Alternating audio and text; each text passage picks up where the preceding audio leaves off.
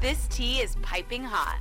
Get the latest celebrity news first all day long with hot headlines from OKMagazine.com.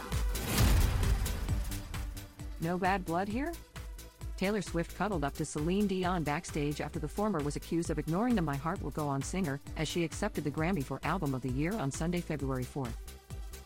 Dion, 55, who is currently battling stiff person syndrome, made a surprise appearance to announce the winner of the category, but when the 34 year old pop star made her way to the stage, people were quick to criticize her for not going out of the way to hug or gush over Dion.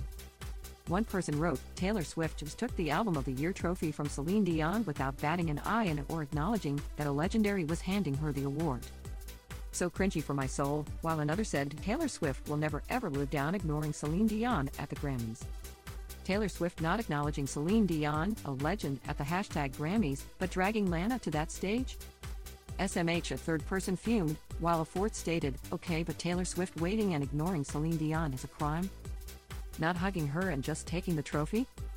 However, it seems like it was all a misunderstanding, as the two stars embraced backstage at the awards ceremony held at Crypto.com Arena in Los Angeles, California. On Sunday, the antihero songstress gushed over the accolade as she made history for winning Album of the Year four times. I would love to tell you that this is the best moment in my life. But I feel this happy when I've finished a song, or when I've cracked the code to a bridge that I love, or when I'm shot listing a music video, or when I'm rehearsing with my dancers or my band, or getting ready to go to Tokyo to play a show, she gushed. For me, the award is the work, she continued. All I want to do is keep being able to do this. I love it so much.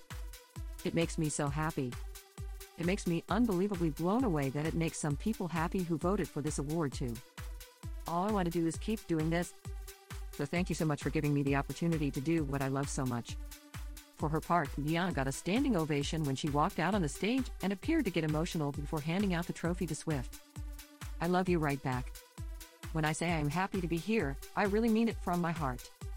Those who have been blessed enough to be here at the Grammy Awards must not take for granted tremendous love and joy that music brings to our lives and to people all around the world.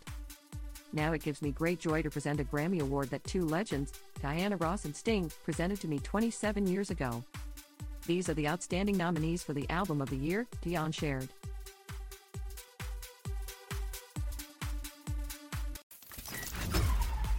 We'll keep you updated throughout the day with the scalding details. For more fiery headlines, visit OKMagazine.com and hit subscribe.